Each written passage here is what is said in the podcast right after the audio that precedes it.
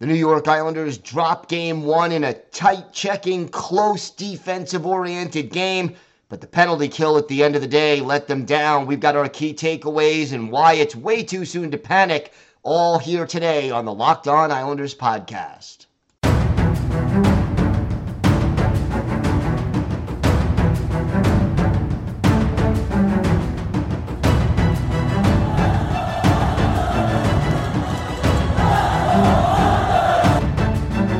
Slides it out for Ekblad, back to Hoffman, blocked by Pulock and Price, another spectacular stop. Broussard tees it up, and a save is made by Bobrovsky. Nelson Barzell with the open net, and he scores!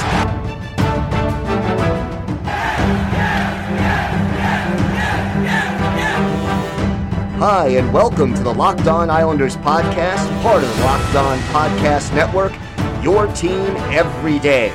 I'm your host, Gil Martin. I'm an Islanders columnist and historian, and I wrote the book Ice Wars, which covers the complete history of the Islanders' rivalry with the Rangers from nineteen seventy-two to the modern era. And welcome, everybody, to the Tuesday edition of the Locked On Islanders podcast, part of the Locked On Podcast Network, your team every day. Want to thank everyone for making Locked On Islanders your first listen every day. We are free and available on all platforms. This episode is brought to you by FanDuel Sportsbook, official sportsbook of Locked On. Make every moment more. Visit FanDuel.com slash Locked On today to get started. We have got a lot to discuss after a disappointing but not surprising game one between the Islanders and the Carolina Hurricanes. But first, if there's something Islanders related on your mind, if you have a question for us, maybe a, a comment about something we said on the show, or maybe you've got uh, something you'd like us to discuss on a future episode, feel free to send us an email. The email address, LockedOnIslanders at gmail dot com. And if you leave your first name and where you're from, we're happy to mention you on the show when we discuss whatever it is that's on your mind. You can also follow the show on Twitter at Locked On Isles, and you can follow me, Gil Martin, on Twitter at Ice Wars, N Y R V S N Y I. We'll keep you up to date on all the latest Islanders news, notes, and happenings. And uh, uh, I am going to be live tweeting during every Islanders home and road playoff game. So join me during the game for instant insight and analysis, and it's always great to interact with Islanders fans, whether it's game time or any time. So please do reach out, and let's talk a little Islanders hockey. Disappointing game one, but not unexpected. And if this game one is any indication, we are in for a long, close, intense series. And I think the tone in this game was set almost immediately. And Ryan Pulock delivering a, a big hit in the first, what was it, twenty, thirty seconds of the game. And there was no looking back, really, from that point. We knew what we were going to get the rest of the way, and oh boy, did did we ever get it. And I, I think, I can't say this was an unexpected result. I can't say that this team didn't play well.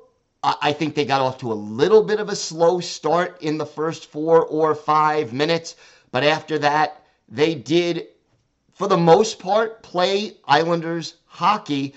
And look, this is the playoffs. There are no easy games from here on in. There are no, you know, you're not playing a game against a team that is, you know, fifteen, twenty games under N H L five hundred. You are playing the team that won your division with one hundred thirteen points, uh, you know, so twenty points better than the Islanders were over the course of the regular season. And it is, you're playing on the road. I, I, I can talk about all of that, but most important thing that ended up costing the Islanders, and it's something that's been an issue all year, and that was special teams. The Islanders and Carolina Hurricanes each had four power play opportunities in this game. And we'll get to the officiating later on in the show. We'll talk about it. But each team had four power play chances. And Carolina cashed in on two of theirs, and the Islanders did not cash in on any. When you give up two power play goals and don't score any power play goals in a low-scoring, tight-checking game between two defense-first teams, it is hard to win. And realistically, it was special teams that cost the Islanders the game. Now, you know, we talked in our preview with Jared Ellis of Locked On Hurricanes, which uh, was our Monday show. We talked about how, you know, the Hurricanes' power play was struggling as of late. It certainly didn't look that way against the Islanders, scoring, I believe it was on their first two power play chances. But the Islanders' penalty kill has sort of been The the better part of their special teams effort.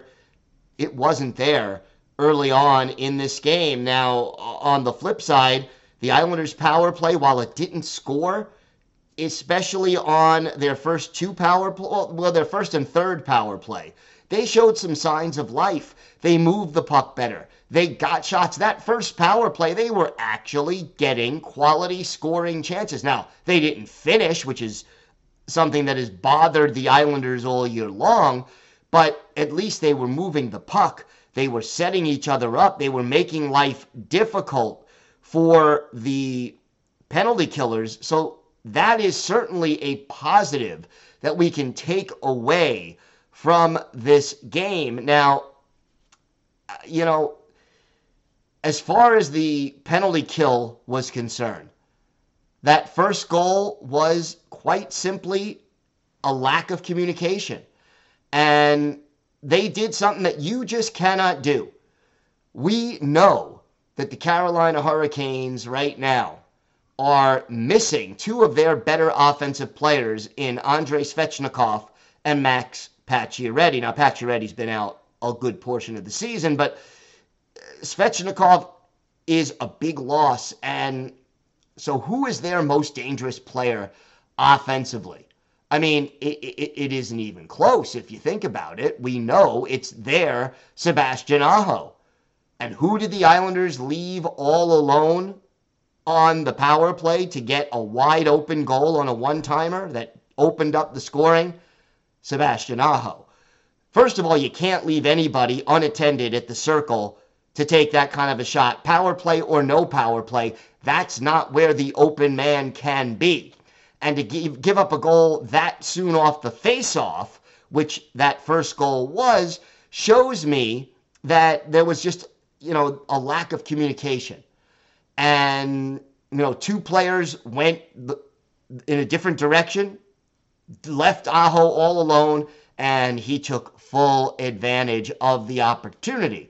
Can't say I blame Sorokin, who played exceptionally well and kept the Islanders in this game by making thirty-five saves and thirty-seven shots. Can't blame Sorokin. Not at all. And as far as the the, the second goal was concerned, uh, and that was the goal by uh, by uh, Noesen, uh, Noesen, again, first of all, Brent Burns, great player, and we talked about him when we previewed the series. He set up both goals, primary assists on both goals. But uh, again, that other power play goal, just a deflection in front, not a lot you could do. It was redirected in front.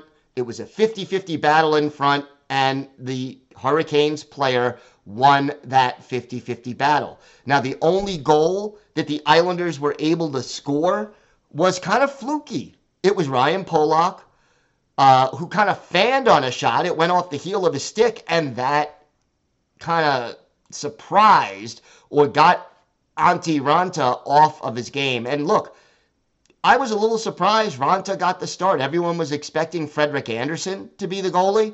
They got Raanta. Raanta, to his credit, played well, but the Islanders needed to test him a little bit more before the last few minutes of this game. So a disappointing loss for the New York Islanders, and special teams letting the Islanders down. But, it, you know, I was more disappointed in the penalty kill and the two goals they gave up than I was in the power play, because at least on two of the four power play chances, they were creating. We've got lots more to discuss about this game. We'll talk about our unsung hero and go to the game.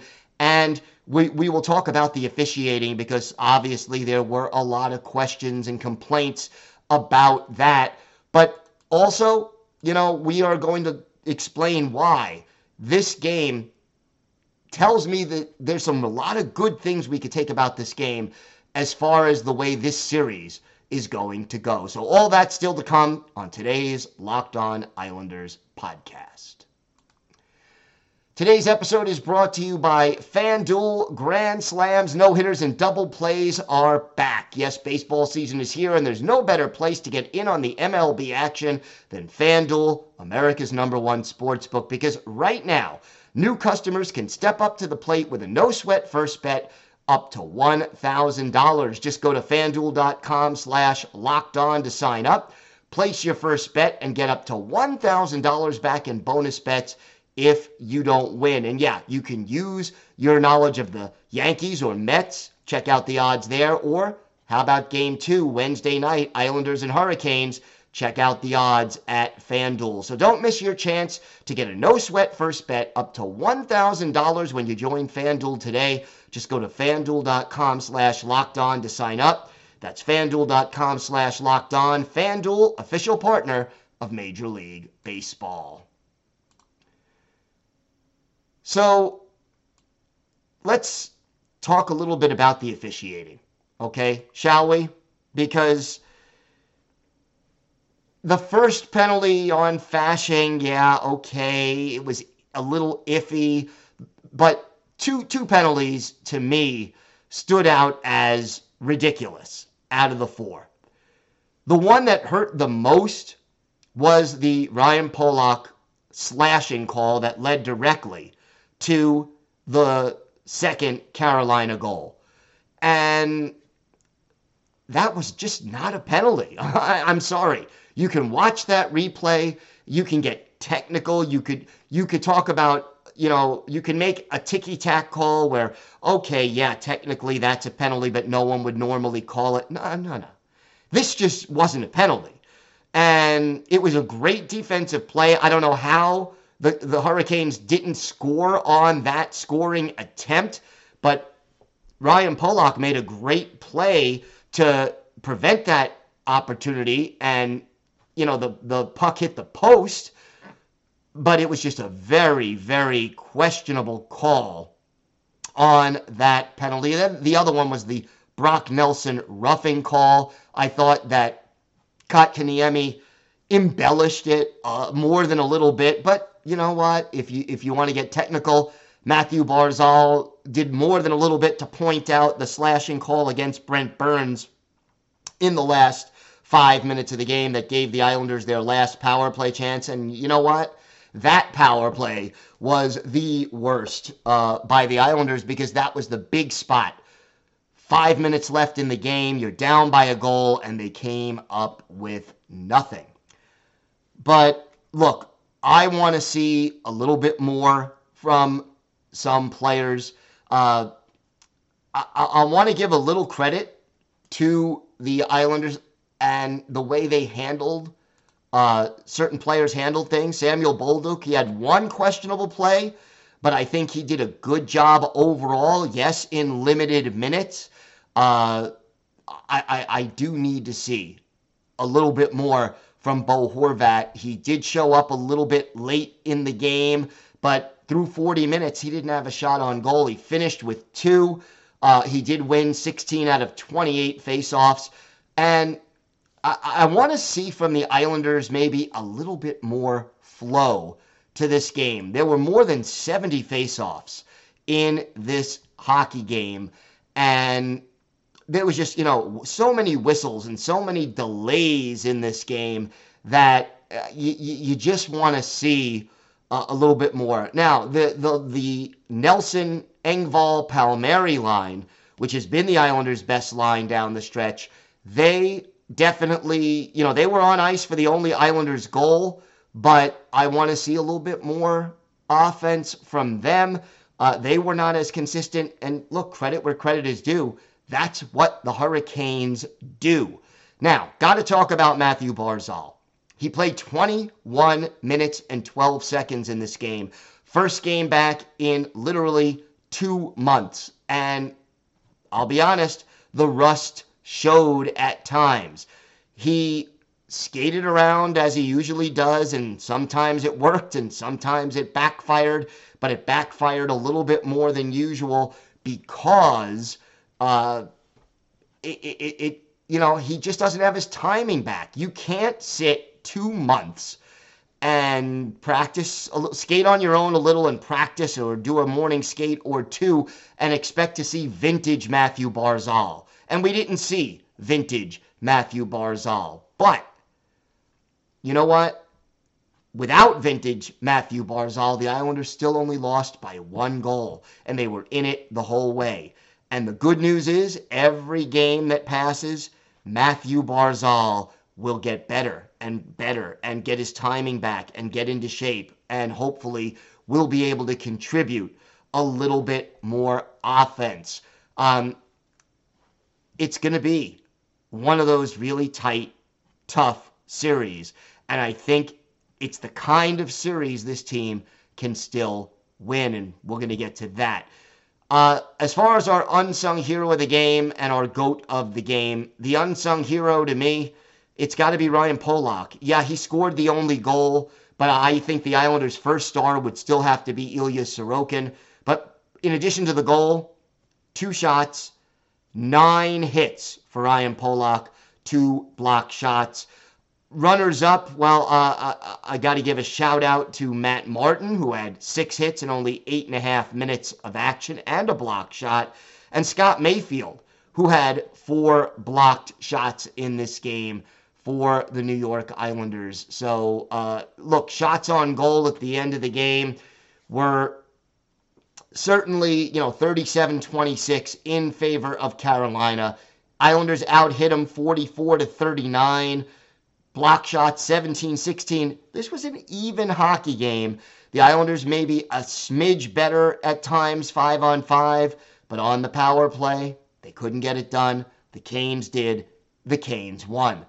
Bottom line, uh, not quite enough from the Islanders, but now I think they know what kind of a series they're in for. As for the, the GOAT of the game, I'm going to give it to the officials. I, I really am. And you you know me. If you've, if you've watched this show over the course of, I mean, I've been doing it now for three years, but if you've been listening to or watching this show over the course of this season or any time since I've been doing it, you know I am the last person to talk about officiating, to complain about officiating.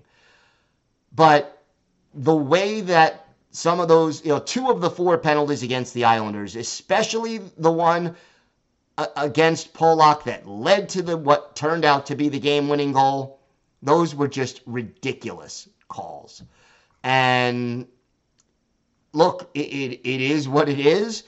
You can't complain about it too long. You have to go out there and overcome bad calls. And, and I think, you know, you try to get a makeup call. And believe me, they do give them in this league.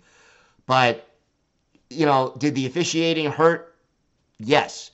But the Islanders, regardless of what the call is, you got to kill off the penalties. The Islanders didn't do it.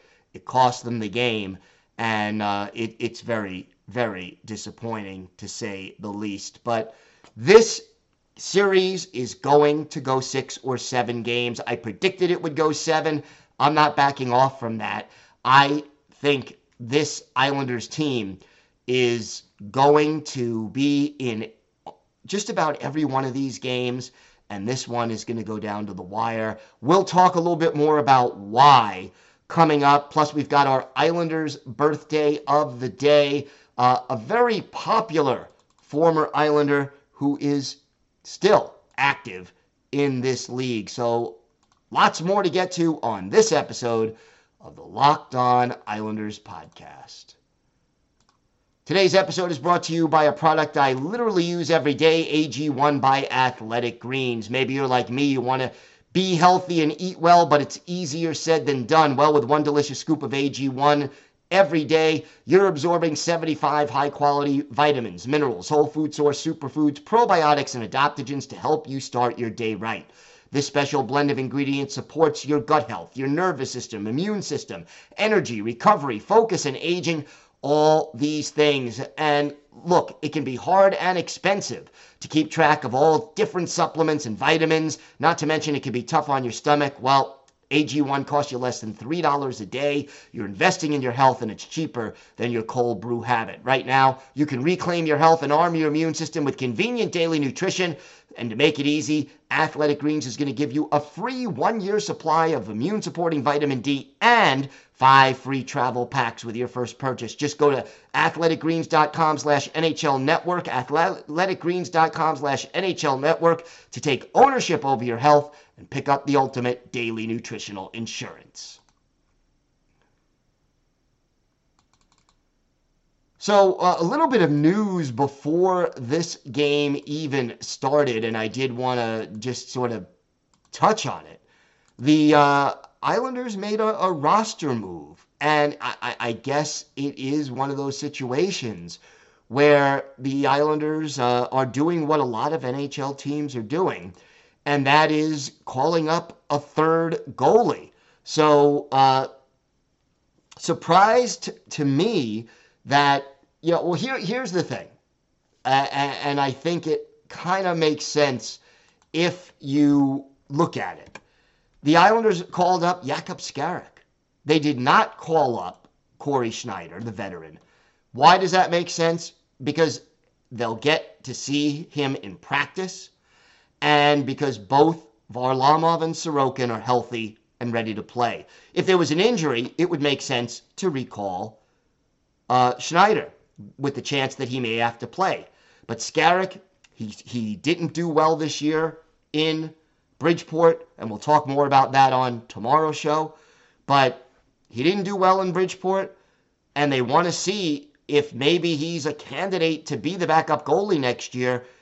Get a little close-up look at him in practice and see what he can do, and let him have a little experience being on the bench at the N H L playoffs. So from that perspective, it kind of does make sense. And a little bit of a surprise with the way the lineup ended up. Uh, Josh Bailey did not dress for this game. Simon Holmstrom did not dress.